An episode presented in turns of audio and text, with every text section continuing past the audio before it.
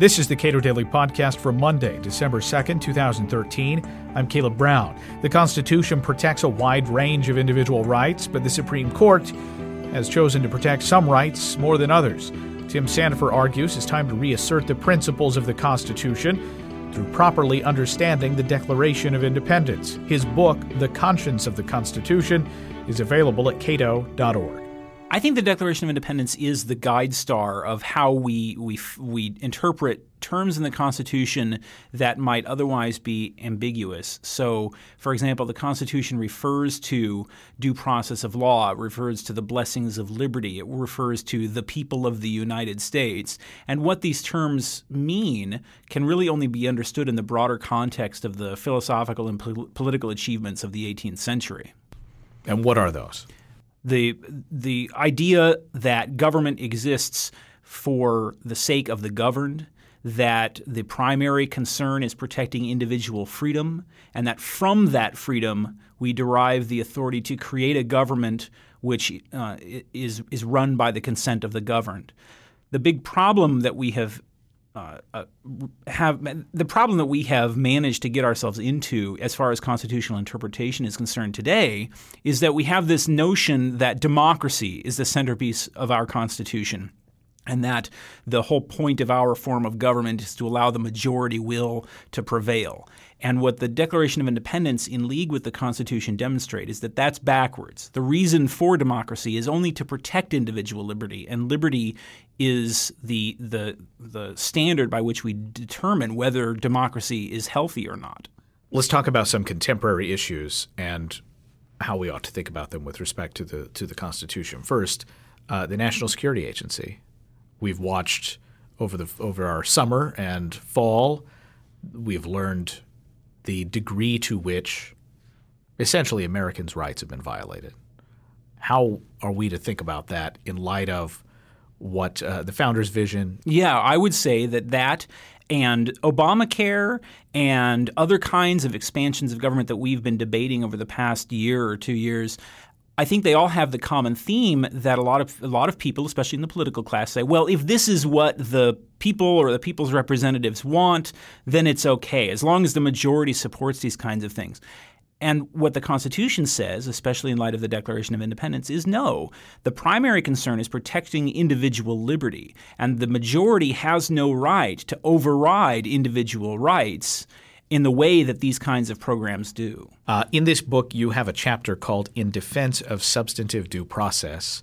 Uh, during, I believe it was the McDonald case, uh, mm-hmm. the Chicago gun case, uh, we had Antonin Scalia, I believe, essentially saying, even I, have acquiesced to this idea right. of substantive due process. Whether or not his heart was in it is is another uh, di- uh, subject, but uh, a lot of libertarians saw that and just were shaking their heads, very upset that Antonin Scalia, you'd think somebody who would would reject this idea. What is the idea?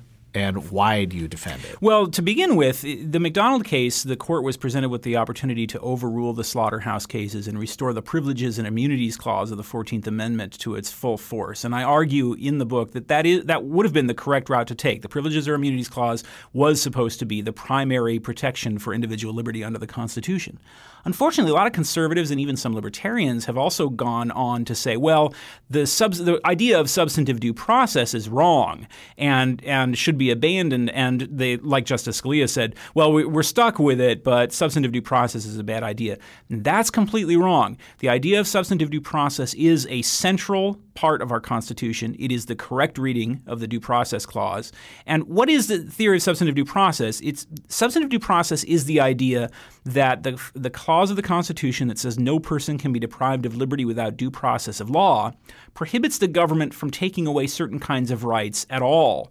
That even if they pass a, a law for that purpose, it is simply unconstitutional for the government to take away these kinds of rights or to act in this particular way. So what what is substantive due process mean if not at, at its most basic level? I'm thinking no kangaroo courts. That's correct. And the reason why is because due process of law, a lot of people forget those last two words. Due process of law means non arbitrary government, a government that doesn't work simply because the rulers say it should do such and such or, or, or act on, on arbitrary whim. And that has both procedural and substantive aspects to it. Procedurally, it means that you have the right to a hearing or a trial before they take away your, your liberty. But substantively, it also means the government doesn't have the right to arbitrarily deprive you of your individual rights. That is, it, it doesn't have the right to take away your freedom for no good reason. And then, of course, the question is what is a good reason? And to answer that question, we have to consult the Declaration of Independence and the principles of individual liberty that animated the Founding Fathers when they wrote both of these documents. Clark Neily at the Institute for Justice has written uh, a book recently on terms of engagement. He doesn't particularly care for the term uh, judicial activism. Uh, he prefers to think of uh, judicial engagement right. or uh, versus uh, judicial abdication. and so, but you actually defend using the term judicial activism uh, in its way. Do you do you differ sharply with uh, oh, his no. view of that? No, no. I, I agree with that. That what we the biggest problem that we have as far as law is constitutional law is concerned is courts looking the other way. Courts that that I always joke that, that the reason why Ju- Lady Justice is blindfolded is because she's using rational basis scrutiny which is the standard of constitutional review that applies to economic liberty and private property rights and all sorts of, of, of central constitutional values. And what I try to argue in my book is for a, a, philosophical explanation, a legal explanation of why an engaged judiciary is absolutely essential to our Constitution. For, for one thing, a lot of people say, well, judicial activism is undemocratic. Courts that strike down laws as unconstitutional are, are going against the will of the people.